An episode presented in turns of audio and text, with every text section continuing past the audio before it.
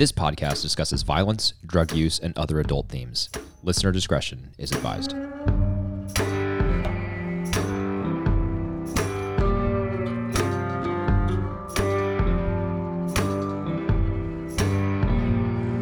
All right, welcome back to Breaking Pod. This is episode five. We're going to be discussing the episode called Gray Matter, and more on that in just a second. But before I do, I'm gonna go ahead and say hi to my co-host, Josh. How are you doing this fine evening? How's the how's the Virginia weather, weather over there? The Virginia weather is cold again. It What? was warm. Are you serious? And now it's cold. Yeah, it was in the 50s today. Oh my goodness, You know, we're in that is far too know, cold for May. Yeah, it's the middle of May. You know, you're expecting spring weather, and then all of a sudden, you're back into the 40s and 50s. It's been terrible. I put Wow. away all my winter clothes. Yeah, as you should in mid-May. That's that's a normal human thing to do. To be honest, as listeners of the podcast know, I'm a big fan of shorts, and so once the once the long pants go away, the shorts don't really go back in the in the closet. So I just I just push through. Yeah, you know, I uh, I can get by in pretty cold weather with shorts and a hoodie. That's all I need. I, Yeah, I also am a big shorts guy.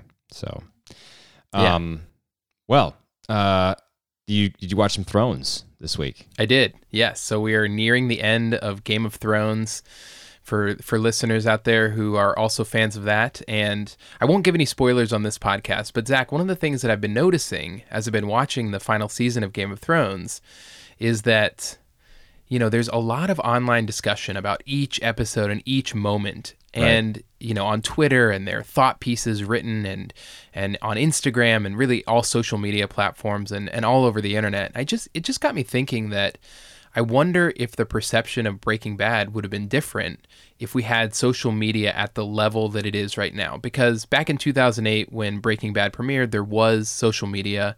There was certainly Facebook. I think Twitter was just beginning around that time or, or a couple of years in. And there was conversation, but it wasn't anything near like what we have now. You know, it seems like everybody and their brother has an opinion about everything and the first place they go is to post it online. Do you think that the reaction to this show would have been different? Or do you think it would have been received in much the same way? Because this, you know, Breaking Bad was a show that was pretty much across the board thought of as one of the best shows of all time. Right. Yeah, that's a it's a good question. I I think it's really been interesting to watch Game of Thrones really have sort of its cultural moment here. And of course, Game of Thrones has been going for years, but it's this final season that really has people talking. And I think that has been aided by the rise of Instagram. Uh, Twitter has enjoyed a nice resurgence among sort of uh, pop culture aware millennials. Uh, the Ringer, for example, does its you know Talk the Thrones post post episode cast on Yeah. Twitter uh, every yeah, week. and they get millions of viewers. Yeah, it's amazing. Um, I I don't know if I don't know if it would have. I I guess it would have magnified the viewership of Breaking Bad and would have sort of magnified the place that it holds in the cultural milieu. But I'm not sure if it would have actually augmented the messages that the show has because I think you know Game of Thrones is not a. Um, I mean, I think there's some like some deep things to appreciate it. Certainly some artistic things, lots of impressive cinematography and production, but it doesn't have the same uh, moral messaging that Breaking Bad has. And I think it's you know while it does have impressive production quality, uh, you know its money goes more towards special effects than the uh, than the Breaking Bad budget. So I think in some ways it sort of helps that Breaking Bad doesn't have a sort of social media amplified uh, channel where Game of Thrones does. And I don't know. I think it's I think it's nice that you can have a genuine sort of rewatchable conversation about Breaking Bad, and you can encounter people who were, you know, full blown adults when the show was in production and airing, but never really saw it. They've they've heard of it, but it never had the cultural moment that Thrones had, and I think that sort of helps it now. Uh, I don't know if I'm off base on that, but that's my initial instinct. I think you're getting to a good point because one of the things that I've noticed about this conversation around a show like Game of Thrones, and it doesn't have to be Game of Thrones, it can be really anything in the cultural consciousness. And, and I was even seeing this with Avengers Endgame as well, but there's just so much written about it, and there's so much talk about whether it's good or not good, and and what to, you know what to read into certain things that Right. it starts to influence my appreciation of that certain thing. And Right, so, right. you know, I start to watch Game of Thrones a little, a little bit differently. And I start to watch Avengers Endgame a little bit differently because I'm reading all these think pieces about, you know, what I should and shouldn't like about something. And so, in that respect, I actually think that Breaking Bad and former prestige dramas like The Sopranos or The Wire, mm-hmm. or I think they actually benefit from not having had this social media blitz when they were on the air because you're not influenced in a way, you know, you got the critics' opinions, but that was pretty much all that was out there. Otherwise, you just were able to make your own assessment of what you thought of the show, whether you liked it or not. And now it seems like if you go against the grain, like if you say, "Oh, I didn't I didn't really like that," or "I did really like that," and you're opposite of what most people are saying, it's almost as if your opinion no longer matters. And Right. and then you start to think, maybe I should think the other way, which I don't think is is really good for how you appreciate things. Yeah, I think it, it, it doesn't give as many opportunities for for self reflection, right? And I think with a show like Breaking Bad, when you think about it, and and what I've started to notice as we've had our discussions about it, is that this is a show, and and a lot of dramas try to try to you know to get to this place, but these are shows that need you to think a little bit deeper. And if someone else is doing the thinking for you, then I think that's missing the point. So you know, I think that's why it's fun for people when they're listening to our podcast here to be watching along with us as Right. opposed to just listening to us talk about it because then they're able to make their own assessments and sort of see whether we agree with that or, or have different takes on it as opposed to just hearing us say, this is what it is. These are just our opinions. Right. So hopefully you're hearing Josh and thinking, I need to go watch Gray Matter before I listen to this episode. And as a reminder, all of these episodes are streaming for free on, well, not for free, but they're streaming on Netflix. So if you pay for a Netflix subscription, you can watch Breaking Bad, and you definitely should. So today we're going to talk about Gray Matter. This episode is number five in the first season. It was written by Patty Lin and directed by Tricia Brock.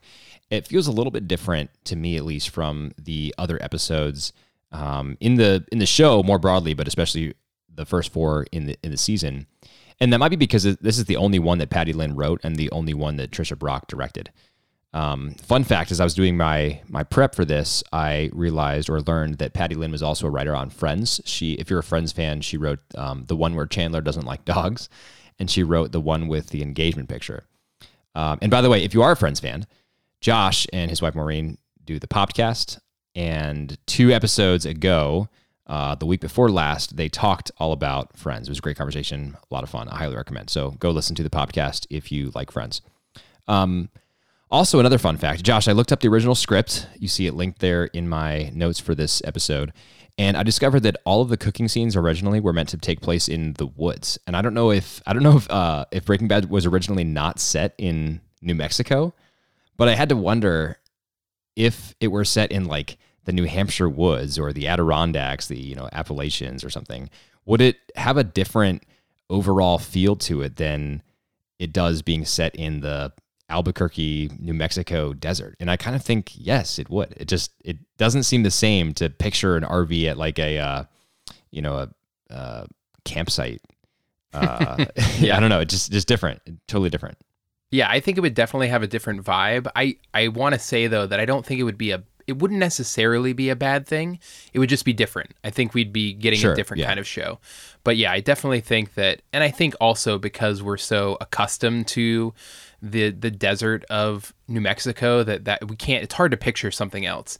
Just the same way it's hard to picture, you know, different character names that that we will get into when we looked at the original script here for this episode but I think it would have been fine. It just would have been different. And, you Sure. know, we might be having a conversation like, can you believe the original was going to be set in the desert? Like, that's so weird. That would have been awful. Yeah. Yeah. Can you imagine them in the middle of a desert eh, on an Indian reservation or something like that? So, yeah. yeah, I think that, I think it would have been fine. It just would have been different. Um, Right. But yeah, I think it still would have been good. Fair enough. Okay. Well, I think this episode is um, interesting because it shows us some background on Walter White and his relationship with these two people who we we meet in this episode. We've seen one of them before. Their names are Elliot and Gretchen Schwartz. This is, I mentioned it has a little bit of a different feel from the first four episodes. It's not action packed. And I think I would venture to guess, Josh, that this is kind of where Breaking Bad loses a lot of people because when you talk to someone who says they started Breaking Bad but stopped because it was too slow, normally they haven't made it through the first season. And I think this is probably where they kind of hit that wall because this episode does not move quickly. Um, very valuable backstory, and it, I think it's saying something here, but it does it does move at a much more slow uh, and deliberate pace than the first four episodes.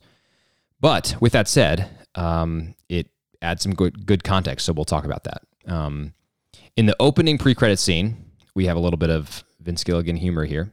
Uh, Jesse Pinkman is trying to get a job.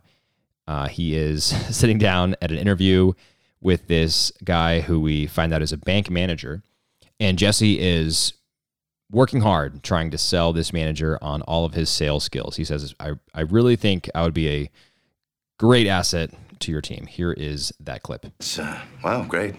But this position truly is a no experience necessary kind of thing. Well, and uh, it doesn't really say it here, but um, I have a solid background in uh, in sales.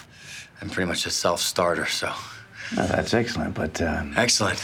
I just, I really feel I could be a major, major asset to your sales force. Ah. I'm thinking there's a little misunderstanding. This isn't actually a sales job. I mean, I'd be happy to consider you for a sales position, but all of our agents need to be licensed, have at least two years on the job experience, and usually a college degree. Wow. What you'll be doing, It's more like advertising.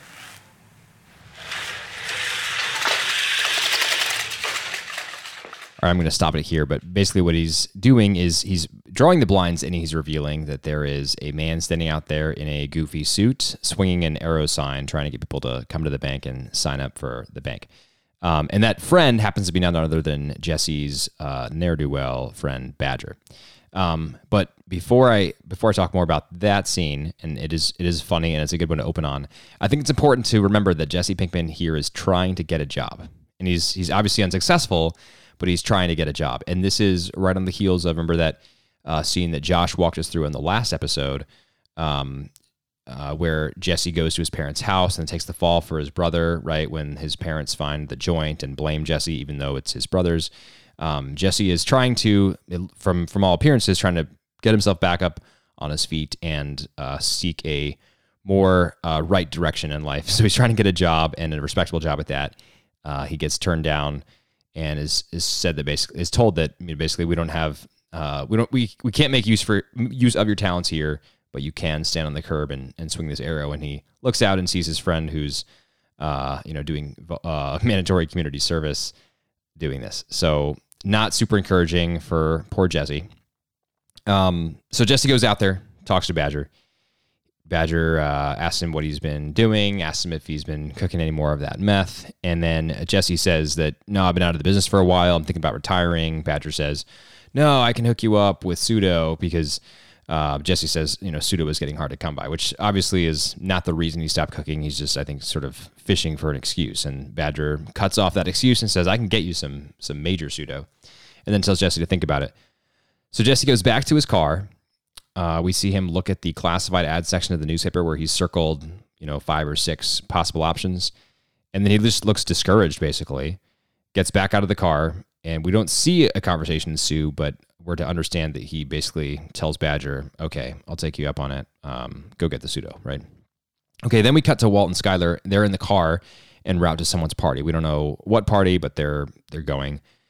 They share a kind of tender moment where Skyler reaches across the car and tells Walt that this will be good for them and that they've been through a lot lately. Um, and remember, they ended the last episode kind of on a tender note as well. Uh, so it looks like things are better between Skyler and Walt. And upon arriving, um, they first of all realize they're very overdressed. We learned that there will be a birthday party for a man named Elliot, who is hosting the party with his wife, Gretchen. I mentioned they're overdressed. Skyler says something about, you know, I guess we didn't get the beige memo. And she's referring to the fact that everyone, literally everyone at the party, it, it does look like they coordinated this. They're wearing some sort of variation of like white, white, off white, beige clothing. And Skyler and Walt walk in. Skyler's wearing blue, uh, and it's kind of a dated and kind of youngish looking dress. She describes it as a prom dress from the night from 1985. And Walt is in a similarly dated, double breasted navy suit with a strange striped shirt, paisley tie combination. And so they're vastly overdressed and totally out of sync color wise with this crowd. And I'm going to talk about that in just a second. But first, I'm going to share with you a clip from the scene. They they get there and we we meet Elliot, we meet Gretchen. We recognize Gretchen as the same person from an earlier episode. It was episode two, I think, Josh, um, where uh, Walt is having a conversation with a young woman about um, you know what what there is to a human body, and then they have that flirtatious exchange where Walt says there's nothing but chemistry here. That is Gretchen. So we're to infer uh, from the juxtaposition of these two scenes that Walt and Gretchen at some point had a fling. Um, very possibly before she and Elliot were married, but obviously things didn't work out, and now she's married to Elliot. They're there for his birthday party, um, so on and so forth. So this is the scene uh, where they are arriving and talking to Gretchen and Elliot. Oh, look, there's Elliot. Oh, come on, let's go say hello. Elliot! Walt! You made it. Happy birthday. I wouldn't miss it for the world. Thank you, Skyler. Hi. Oh, oh, that's right. Great to see you. You look beautiful as oh, always. Oh, well, these days a little more big than beautiful, but Of course. Congratulations. That was such great news. thank you. Gretchen, look who's here. Oh, it's been ages. Oh, Oh, it's so good to see you. oh, it's really good. Skyler, welcome. Congratulations. thank you. It's really nice to be here. When are you due? Um, we have about 10 more weeks. And actually, we recently found out that it's a girl. So, Oh, that's so wonderful. Yeah, We, we've been thinking about it for ourselves. Yeah, thinking about it. Oh, hey, oh, by the way, uh, securing that patent was just amazing. I mean, the, the work that your company is doing. Congratulations to both of you. Hard work and uh, a lot of luck. A lot of luck. Well, no. uh, will you excuse us? We got to say hi. Um, make yourselves at home. We'll catch up later. Sure, sure. Yeah. Okay. Okay. Yeah, so good you're here. Bye. All right, I'm going to cut it there. So uh, I wish that you you can capture a little bit of it in audio alone, but I wish you could see it. Uh, this is a very awkward exchange. Don't you it's think, awkward. Josh? there's there's no getting around it. It's awkward. First of all, like the whole thing about the beige outfits, it's like they're going to Yeah. like a restaurant that's set on a beach, like at an all-inclusive resort, and then and as they say, like Walt and Skyler look like they're attending, like they're chaperoning a prom. You know, like they're just super out of place. So that it, it's there's no question that it's awkward. And you know the, the other little nitpick I have about the scene is like, okay, Skyler does not look 30 weeks pregnant. You know, Zach, Right. your your wife has had uh, three children, and, and my wife Yep. has had a child. Like 30 weeks pregnant is pretty pregnant, and Right. Skyler has like now everybody's body's different, so I'm not, but but she definitely looks very not pregnant. And also, you don't find out the gender like that late, so that Right. that whole thing like. That's like a little nitpick thing. Like you could just make it correct. But anyway, yeah, the- It doesn't require that s- much work to get like right the it's a quick, cycle it's a quick accurate. google search even in 2008 to, to figure out the you know the correct the correct uh, timeline for a baby to come um, Right. but yeah the the scene is super awkward and you know you get this sense that there's a lot of history here that we don't know much about but Right. we we the only thing we know at this point is that is that Walt and Gretchen have some sort of a past together. We don't know how Elliot fits into this yet. Right. We do know from the patent conversation, the patent reference, that Elliot's in some sort of scientific or technological industry, um, presumably one that Walt is familiar with, but but we don't know much about that. We're about to find out in just a moment. But before we go to that scene, I want to talk a little bit more about this beige blue thing, Josh. I think you mentioned how out of place Walt and Skyler are when they show up in in these clothes in the sea of beige.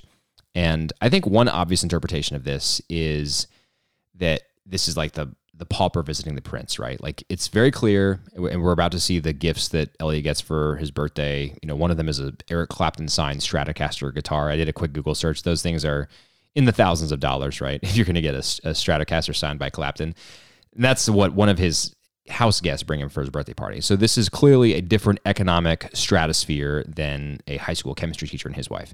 So on the one hand, that's what's happening here. Like you have Walt and Skyler out of their comfort zone. This is not their social milieu.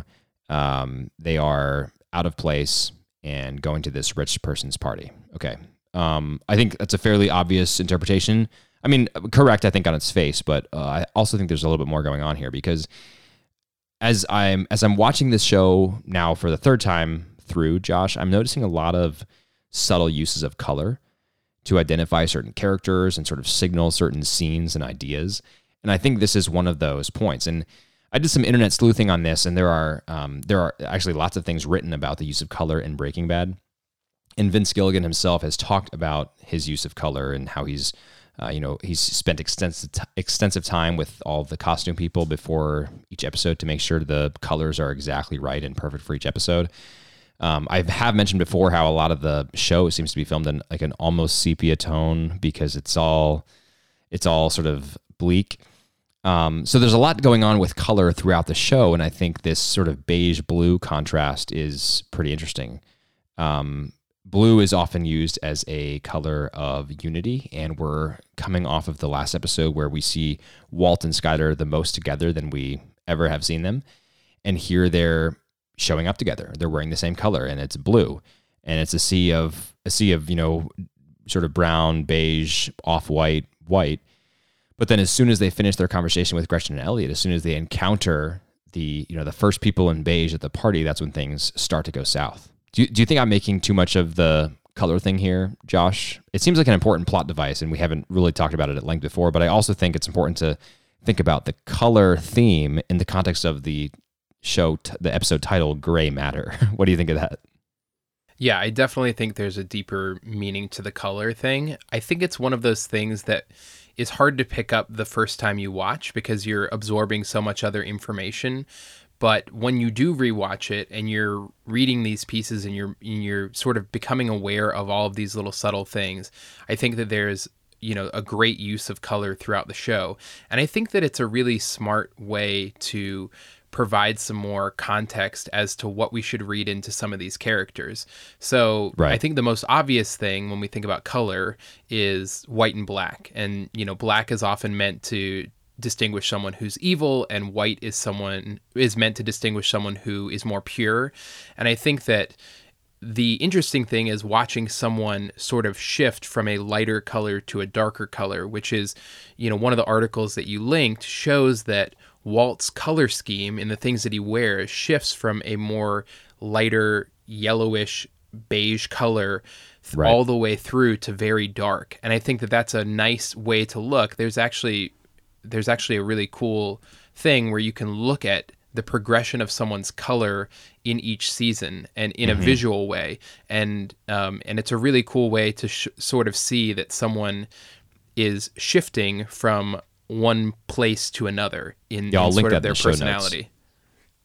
Yeah so I, I definitely don't think you're reading too much into it. I think that there's a lot there's a lot here. And it's interesting that you know as we're talking about this to to sort of be aware of it as we move forward throughout the series Well, as you mentioned the white and black thing, uh, I wanna I wanna come back to that theme just after I play this next scene because we're about to find out uh, what gray matter is and how Walt and Elliot Schwartz fit into this. So this is the this is the sort of uh, revealing dialogue about what gray matter is, and then I want to come back to the color theme in just a sec.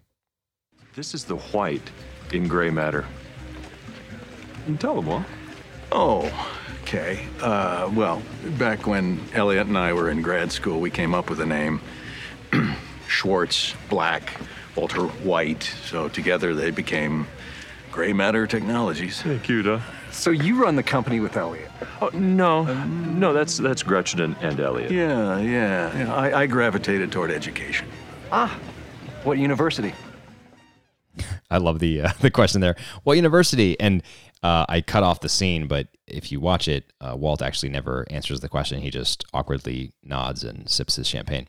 Um, but so so this is the backstory. Now we just got it in very brief form. But Walt and Elliot were once business partners. Walter White and Elliot Schwartz, Schwartz meaning black. They put their resources together and came up with gray matter technologies. So that is why the episode's called Gray Matter, although I think it does have some some sort of color uh, references to it. And then in the context of your point, Josh, about white and black being the most obvious sort of plot devices to signal moral rectitude of a character, you know, the black character is bad, the white character is good.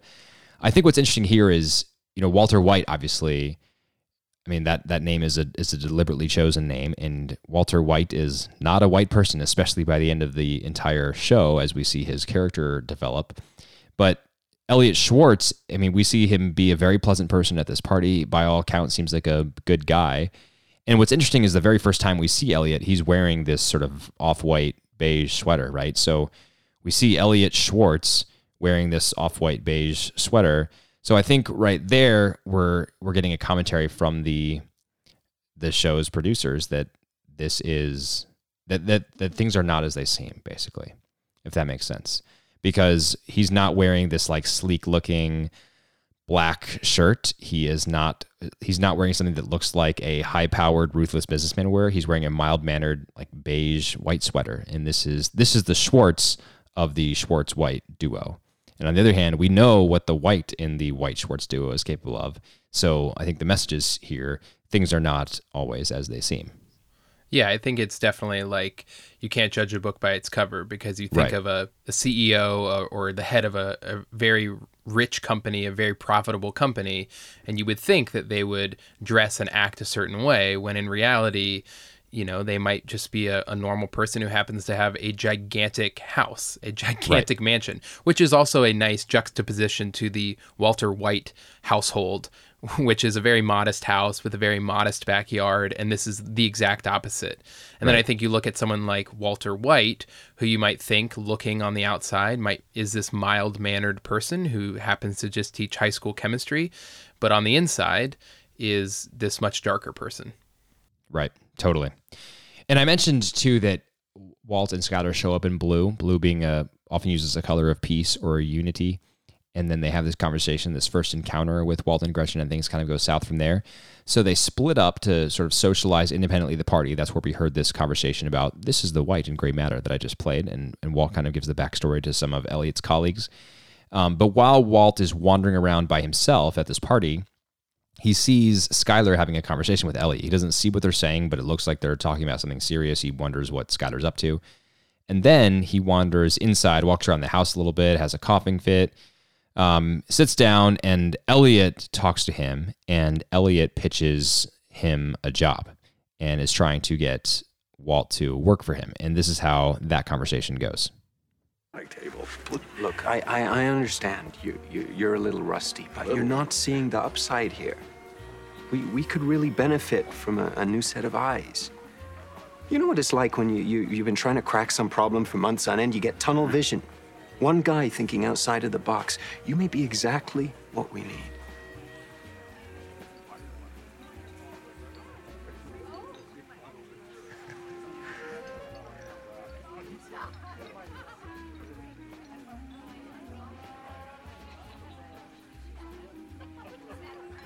Well, listen, Elliot, it, the offer is very appealing. It really is. I thank you, but uh, there's there's there's something you should know. I, I, I have some personal issues. But there's nothing we can't work out. No, yeah, but it's it's complicated. We can help you. We, we have excellent health insurance. The best. And at this point, Walt's demeanor grows icy because he realizes that he is being offered charity here because Elliot has talked to Skyler. He puts two and two together, realizes that Skyler has told Elliot that Walt has cancer. Elliot was previously in the dark. And now Elliot is trying to convince Walt to work for Gray Matter again so that he can basically help Walt get the treatment he needs and presumably take care of his family, etc. So this is interesting. We have a couple of previous business partners. We don't know the circumstances of their, you know, of them going their separate ways. We do know that Elliot still runs Gray Matter, and Walt now teaches high school chemistry.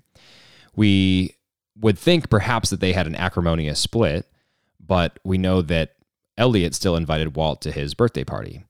Maybe they split over, you know, different affections for Gretchen. That's one possibility, but they still were at least amiable at the party, and Elliot did invite Walt to his party. And now we even see Elliot trying to convince Walt to come back on board at Gray Matter Technologies. So the the fault here with whatever happened at Gray Matter doesn't really seem to be Elliot's fault, or if if it is, at the very least, he's clearly buried the hatchet because he's trying to get Walt to come back. And Walt is even he looks like he maybe could be convinced to come back to Gray Matter Technologies until Elliot drops the line about having excellent health insurance because it's at that point that Walt realizes that Elliot is giving him this offer because of Walt's lung cancer. And he views that as charity and doesn't want to take charity because he's he's better than that. So Walt politely but steadfastly declines and then heads out. Did anything from this scene strike you, Josh? Yeah, it's such an interesting relationship that we're starting to see unfold here because there's a couple things that I want to point out. The first is that in the first interaction, we we hear that it seems like Gretchen and Elliot knew that Walt and Skyler were expecting a second child. Right. Which is which is not news you share with people unless you're relatively close with them. Because this is Right. again, remember this is before or, or at least we don't we don't see them using social media or anything like Right. that. So it would have to be like I don't know, like a written birth announcement, like they send it in the mail. Now I don't know if they feel obligated, but Gretchen and Elliot genuinely seem like, oh, that was great news. Like it doesn't seem at that point to be, you know, anything but genuine. The other thing about this relationship that's really interesting is that when when Walt is or I'm sorry, when Elliot is opening his gifts and he opens the Stratocaster, well the next present that he opens is the one from Walt, which I don't remember if you mentioned or not, but it's a package of ramen Yeah. which which we learn is is sort of like a nod to their past because while Right. they were developing this company they they needed to eat ramen to save money and apparently this particular brand is not it has been discontinued what's interesting about that is that Elliot's reaction, you know, you might think at first that he's going to laugh this off, like he just got a, you know, several thousand dollar, you know, worth Stratocaster signed by Eric Clapton. And yet his reaction is, it seemed to me to be really genuine. Like he was, he was very much yeah. like, thank you. Like this is Absolutely. probably means more to me than any of these other gifts that I could buy myself. Right. And yet you bring something that that really means something to me.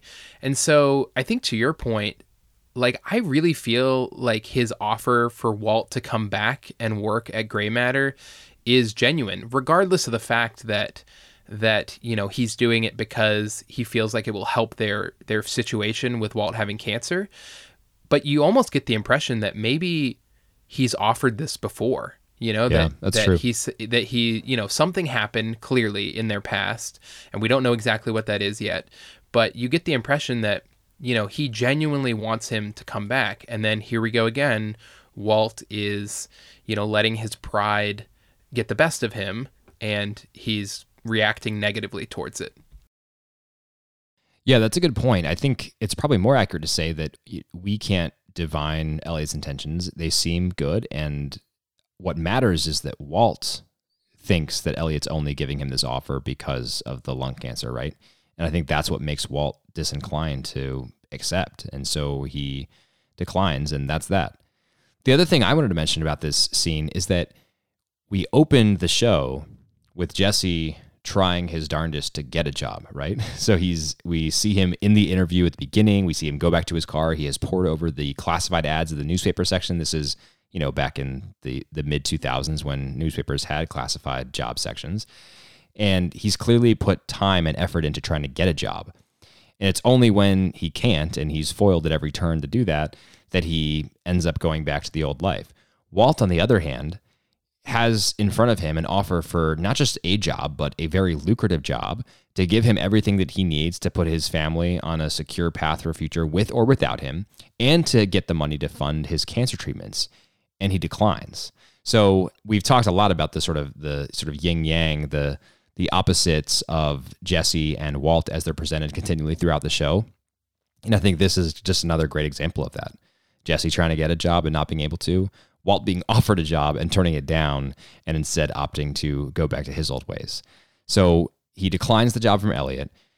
He gets really angry as they walk. He slams the door of this mansion. He's not interested in talking to Skyler. And then he, when he finally does, he says, uh, "What did you say?" And she says, "What do you think I said?" And then they drive off. And then the next thing we see is we're we're back to one of those really the, these scenes that Josh has talked about before. These really awkward family breakfast scenes where everyone's just you know spooning pancakes or cereal or whatever into their mouth, and no one's saying anything to anyone at all. And then Walter Jr. gets up to leave. Walt recognizes that recognizes that as his cue to get up as well because he's the one who takes Walter Jr. to work or to school. And then Walter Jr. says, "No, I'm going to take the bus today." And there's no argument from the parents. It's just okay, he's taking the bus. That's strange, but again, just a really awkward family breakfast scene. This is not a family that enjoys close relationships with each other. So then we're back to Jesse. Um, Badger is his newfound supplier. He shows up at Jesse's house with a duffel bag full of pseudo, the uh, the the Sudafed that he promised Jesse that they can Jesse can basically reduce down to the um, the constituent element uh, of meth.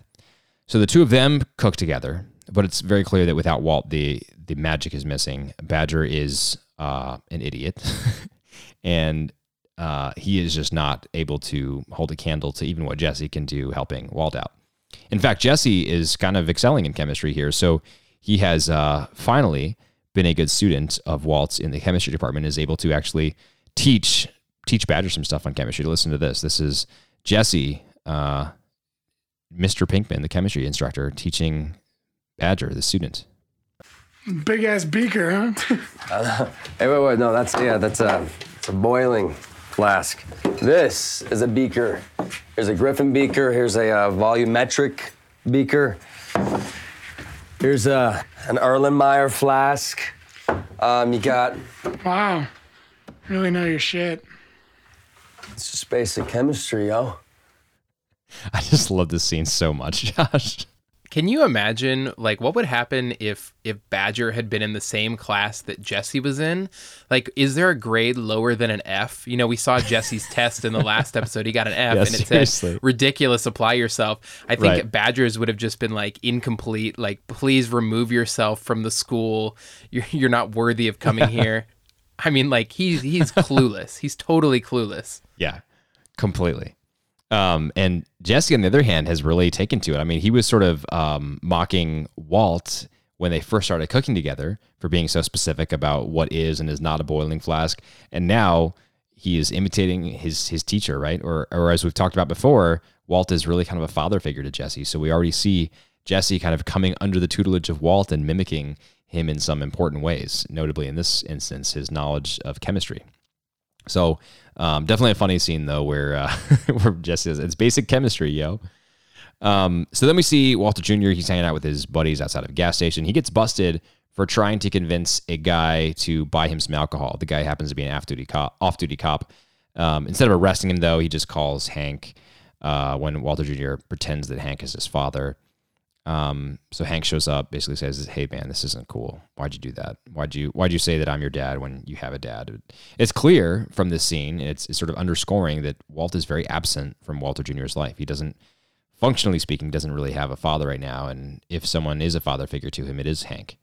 So Hank drives Walter Jr. home, and then he, Marie, and Skyler talk about Walter Jr.'s pot usage, which, if you recall from an earlier episode, is something that Marie inferred from a comment Skyler had made about uh, about a literary character using pot. But what she was really asking about was Walt Sr. using pot. Marie thought she was talking about Walter Jr., so there's this giant misunderstanding now. Skyler corrects them and says, No, I wasn't talking about Walter Jr., I was talking about Walt. And so this is it's a it's a funny revelation to Hank, at least on at the outset, because he never thought his straight laced uh, chemistry teacher brother would smoke pot. But the three of them eventually decide it's time for an intervention to, uh, and I quote, sit him down, all of us, and talk it all through. So, um, so that's what they do, and this is essentially the final scene in the movie. Um, but it, it's sort of cut and cut. It cuts back and forth between some other scenes, but this is kind of the final, I guess, the final uh, major stage scene of the movie.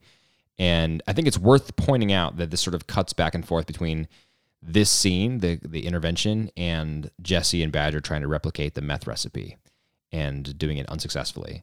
So I won't play those scenes for you. I'm going to play the intervention scenes instead. But when we're going back to see Jesse and Badger, Jesse's adopted Walt's perfectionism. So he is not just content to make some substandard or even you know above standard meth he has to make it exactly clear and it has to be exactly perfect the way that he and Walt made it before. So he tosses an entire batch of the stuff, and then Badger starts a physical altercation. He, uh, you know, even picks up a crossbow and tries to shoot it at the RV as Jesse's driving away and leaving him in the desert. Again, Badger's not uh, the sharpest knife in the drawer. um, so then we're back to the intervention. When this starts, it's a great slow scene and kind of iconic in the sense that it has all of the major characters in this season present, except for Jesse, of course, who is um, driving away, leaving Badger in the middle of the desert. And I looked at the original script, Josh, for this intervention scene. Some of Skyler's lines are changed, but Hank's and Marie's words are basically untouched from the original, so that they were they were preserved, and I think um, their words are pretty powerful here. So um, I'm going to play a few things. Um, the first is uh, so so they stage this intervention um, in their living room. Skyler says there's the talking pillow, right? So whoever is holding the talking pillow is the only one who can talk. Skyler starts out, tells Walt why she thinks he he should uh, accept treatment because up to this point, remember, um, he has said he's not going to do treatment. So she tells him why she thinks he should accept treatment, um, and then uh, whoever has the talking pillow next uh, can can give their contribution. In this case, it's Marie. So what I'm about to play is Marie's contribution, and I think there's going to be some stuff to talk about after that? Me, personally, I think you should do whatever you want to do. What? You told us to be honest about our feelings. Walt's the one with cancer. It's his decision. It's not up to any of us. Why in the hell would you do this? Hey, hey! I wasn't planning on agreeing with Walt. But after sitting here and listening to you all talk about his future like he has no say in it, He's I just not think gonna that- have a future if he doesn't get treatment. I am a medical professional. I x ray people in treatment every day. I see them every day. And you know what? Some of them are absolutely miserable. Marie. I'm sorry, but it's true. And some of them don't want to spend their last weeks or months being picked at by doctors. But they got talked into it by their families. Hey, you know, can I get the pillow back? Because I, I agree with Marie on this Thank one. you. Hank? What? Maybe Walt wants to die like a man, all right? I don't want him to die at all. That's the whole point of this. So either help or leave. All right, I'm going to stop this scene there, Josh. So, a couple things I think that this underscores to me. One is uh, Marie is not a good person. so they're they they talked about this intervention. They were going to schedule this intervention to try to talk some sense into Walt and get him to take treatment for his family's sake.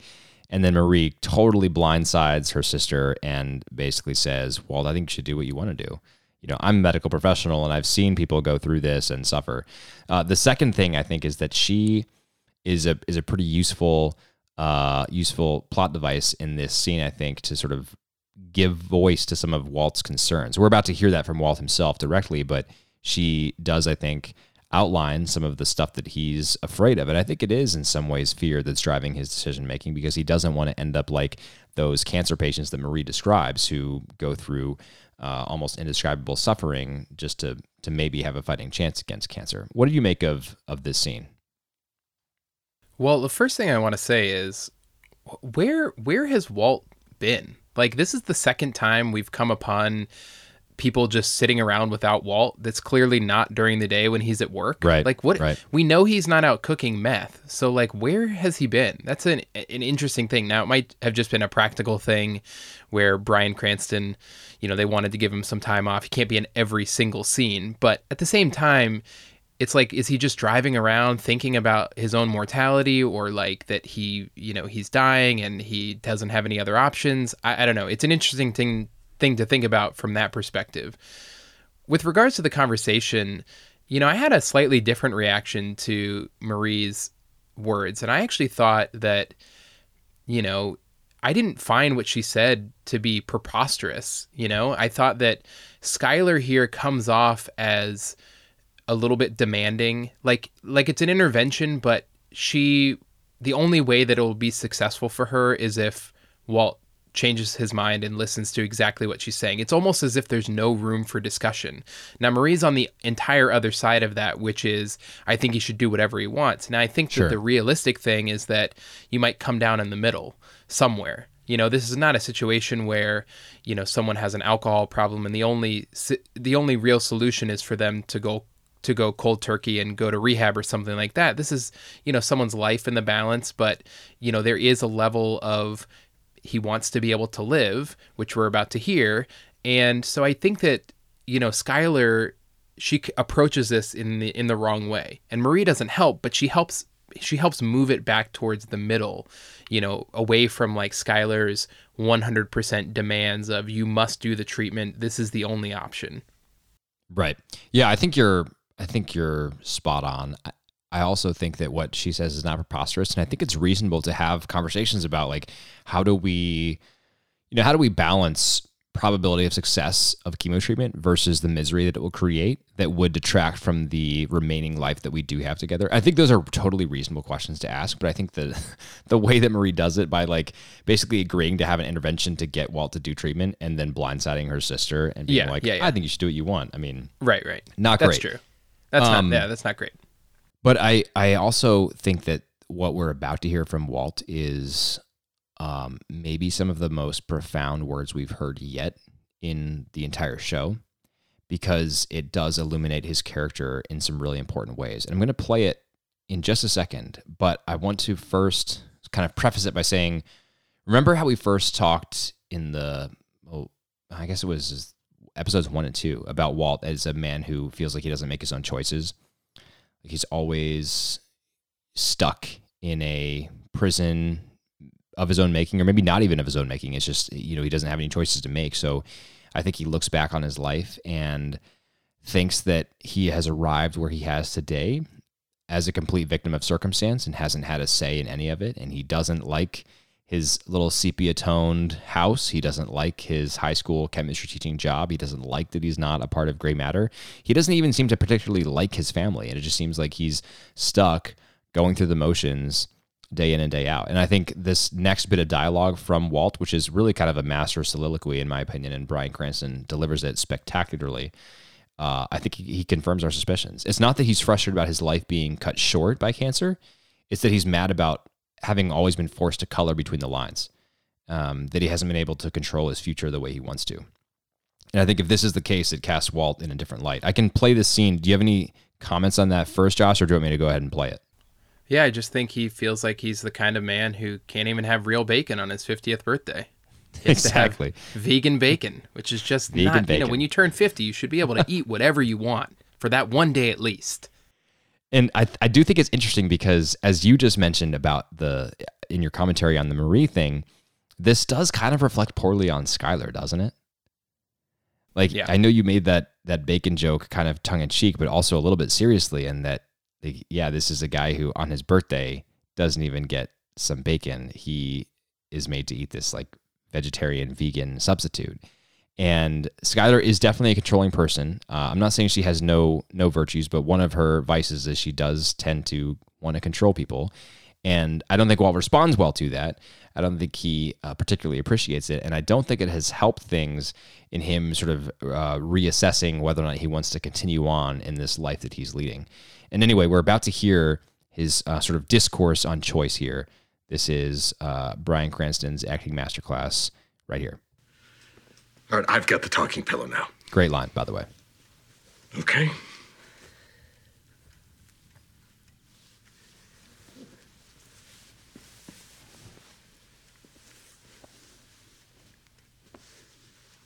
We all in this room, we love each other. We want what's best for each other, and I know that. I am very thankful for that. But uh, what I want what I want, what I need, is a choice. What does that mean? Sometimes I feel like I never actually make any of my own choices. I mean,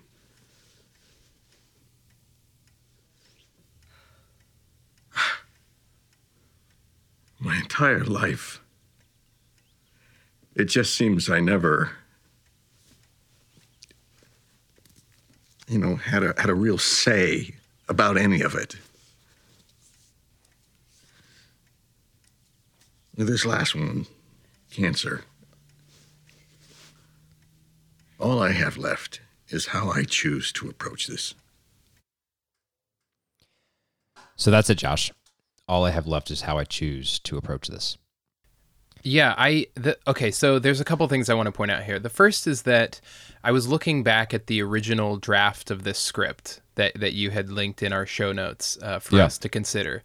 And what's really interesting, and for those of us, for those of you listening who who aren't aware exactly of how a TV writing room works, it's that there's a group of writers led by Vince Gilligan, who is considered the showrunner. So he's in charge. He created the show.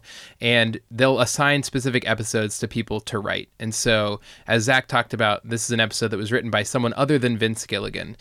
And what's interesting about the first draft of this that that we have a copy of here is that the beginning of the speech in in the script that we have doesn't mention choice at all.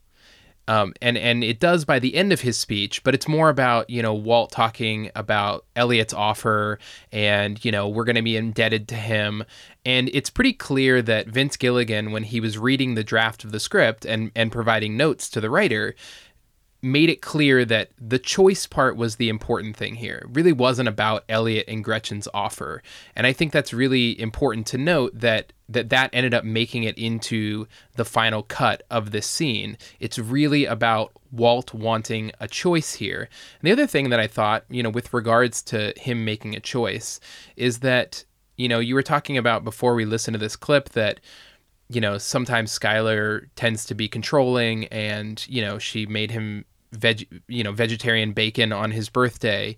But one of the things that I think, you know, you could consider a fault of Walt's is that he might not always be expressing what he wants. You know, he feels as if he is sort of in this situation and doesn't have a choice, you know, and he hasn't been able to make any choices, but I think he's expecting Skyler to like read his mind. And and that's just that's a common problem in any relationship when one person feels a certain way and they're not able to express that to the other person and they just want them to know.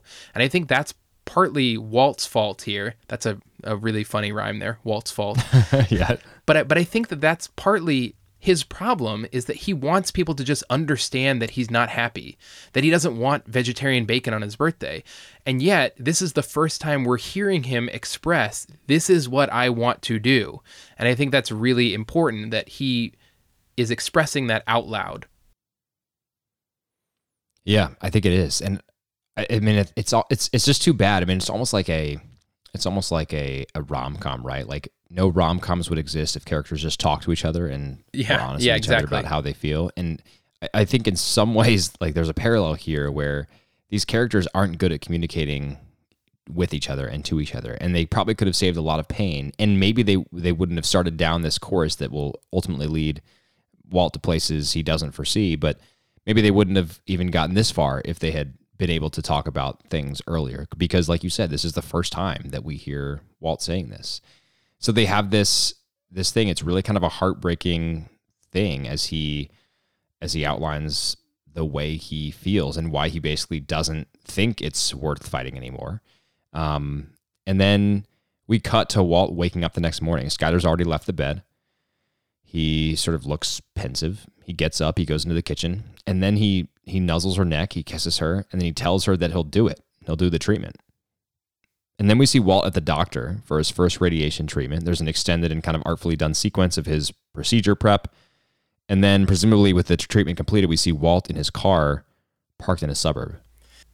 Yeah, I, ju- I just want to uh, to ask you, like, what do you think prompts his change here? Now, I have one thought, and the only thought that I can think of is that in the intervention scene, he does hear from Skyler and Marie and Hank, but he also hears from Walt Jr.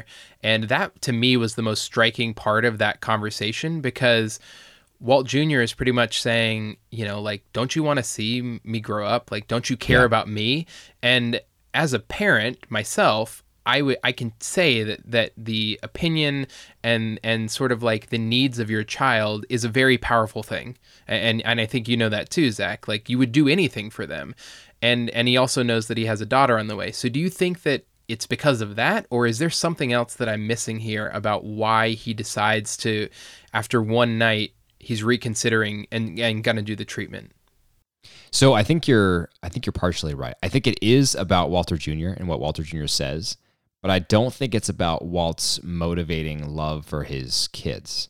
Because what Walter Jr. says is that basically his dad's a coward and he says that to his face. And again, working from my theory that Walt is a extremely prideful man who's driven to do everything he does almost exclusively by the original sin of pride. Um, I think that is a, that's an affront to his pride that he ultimately can't stomach. Like the the son that he has begotten and the son that has to use cripples to walk because um, he has been disabled from birth. That son is now looking at his own father and calling his father a coward. And to me, I think that's the motivating thing that pushes Walt over the edge and is like, okay, I'm going to do this. Yeah, that makes sense. But, but I do think it's interesting to point out like like the the extent of Walt's thinking, and the next scene is going to illustrate this. But basically, the point of the intervention is: look, Walt, we have a good doctor who can do a treatment that could very well have success, and we have friends in Elliot and Gretchen Schwartz who are willing to pay for it because keep in mind, uh, I don't think I mentioned this already, but Elliot offered him a job, and then short of taking the job, Elliot also offered to pay for the whole treatment, right? So, so Walt doesn't even need to work for Gray Matter slash Elliot. Elliot and Gretchen still offered to pay for the treatment. So, um, so Skyler's point is, look, we have a doctor, we have the treatment, we have the money, we just need to do the treatment, right? And so Walt um, wakes up the next morning and says, "I'll do the treatment." And the interesting thing is, the interesting thing is that we would would like to think, or we would assume, that uh, at this point Walt has agreed to also accept the money from Gretchen and Elliot.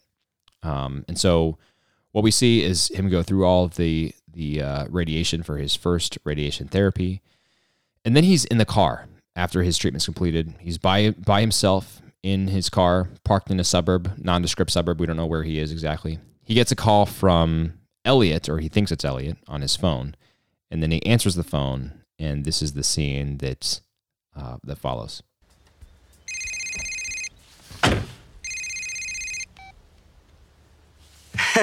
Elliot. Walt, it's Gretchen. Oh, hey. Hey, Gretchen, how are you? You know, it was it was really great seeing you two the other day, and, and wow, what a party! Elliot told me about the cancer. I, I I'm I'm so sorry.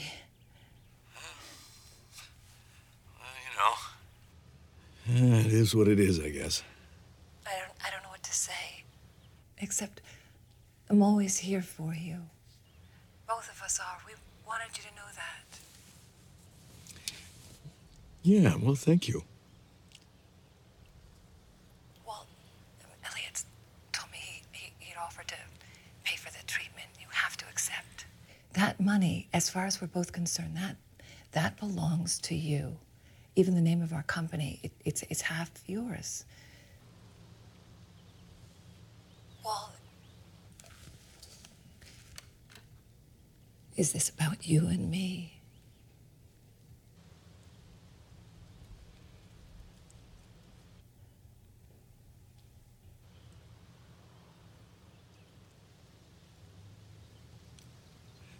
Gretchen, I really appreciate the offer. I do.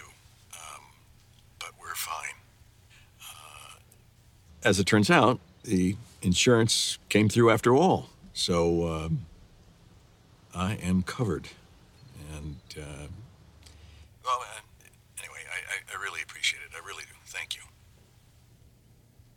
Good, that's good news. You know, that really was a, a great party. Keep in touch, okay? Sure, sure. And thank you for calling. So he wraps up that conversation. He gets out of the car, and I mentioned he was in this nondescript suburb. We see that he's actually in Jesse's neighborhood. He walks up to Jesse's house, outside of whose whose house he's been parked.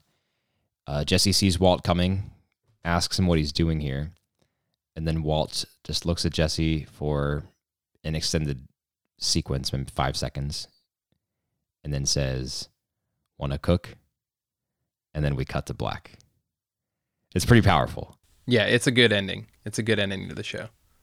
So here's here's what I want to ask you because this this has bothered me ever since I rewatched this episode. I don't know how much I made of it the first time, but you know, the more we talk about Walt being a prideful man and and really caring, you know, about his his uh, you know, what his reputation and, and everything Right. like that. You know, to me what what we have here is that one, Walt has told Gretchen and Elliot that the insurance is going to pay for his treatment. And two, we know that he must have told Skyler and his family that he's going to accept Gretchen and Elliot's money, you know, because there's no other way he can he he can, you know, pay for this treatment or that they can afford it. So Right. to me, isn't isn't for a prideful person the perception of how you come Mm. across to other people the most important thing?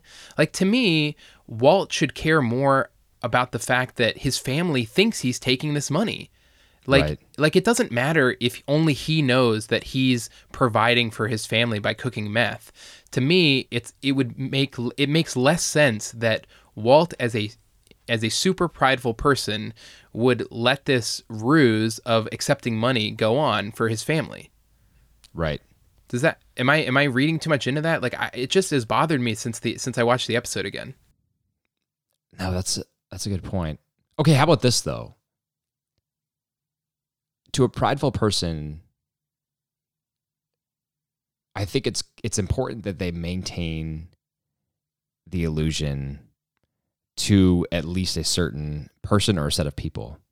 And we already know there's this mysterious background, romantic background with Gretchen and Walt, right? Right. So maybe, I mean, she even asked him in the phone call, is this about you and me? So maybe, maybe his refusal to take the Schwartz's money is really all about Gretchen and his, his desire to not show weakness to her. And so, and, and if so, that's kind of a devastating critique on his own relationship with his family because it's, he doesn't care about appearing weak to his wife, right? Because he'll, he'll tell his wife that he's taking the Schwartz's money.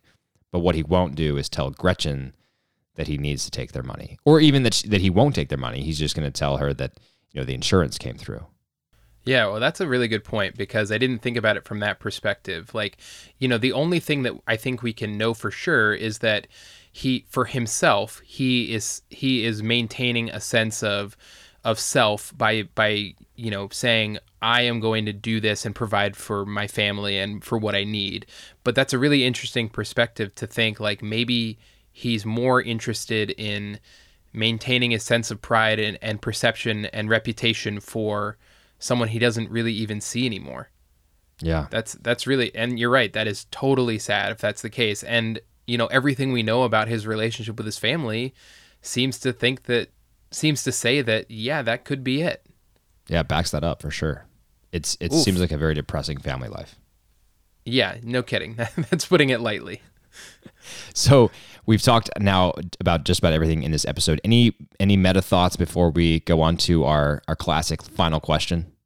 No, I just think it's like, you know, Walt and Skyler are sitting around at the breakfast table. Where's Walt Jr.? I don't know. Maybe he's on the bus. Uh, it's like, it's just so sad. They don't even know where he is. They don't care. Yeah, yeah, it's it's crazy. It's Yeah, yeah. Um, all right, so final question time, Josh. Who is the MVP of this episode? I'm gonna have I'm gonna have you answer first. Okay.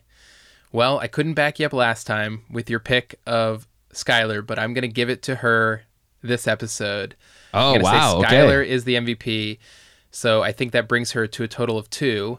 Yes, And, correct. You know, I think that the the main reason is she has a lot to do in this episode. You know, she stages the intervention. She has a lot of like really powerful moments in that scene, which is, as you mentioned, a long, drawn out scene.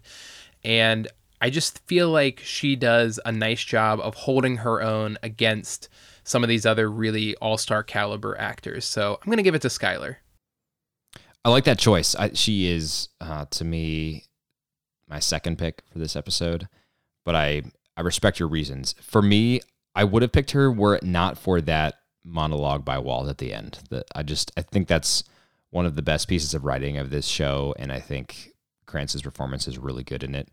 And I think it so well encapsulates what's going on in Walt's mind. So I really, I really like that monologue scene, and of course, everything else Walt does in this in this show is good as well. But I would say on par with Skyler, and then that uh, that kind of soliloquy puts him over the top.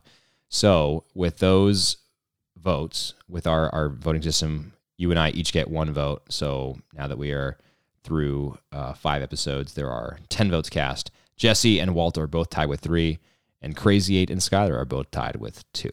Crazy Eight uh, doesn't have much chance of maintaining that tie though, since he's since he's a goner. No, no, absolutely not. All right, well, that's it for episode five, Josh. Uh, next is episode six, and we'll be doing that next week. But thank you so much for joining. Uh, any any final thoughts, Josh?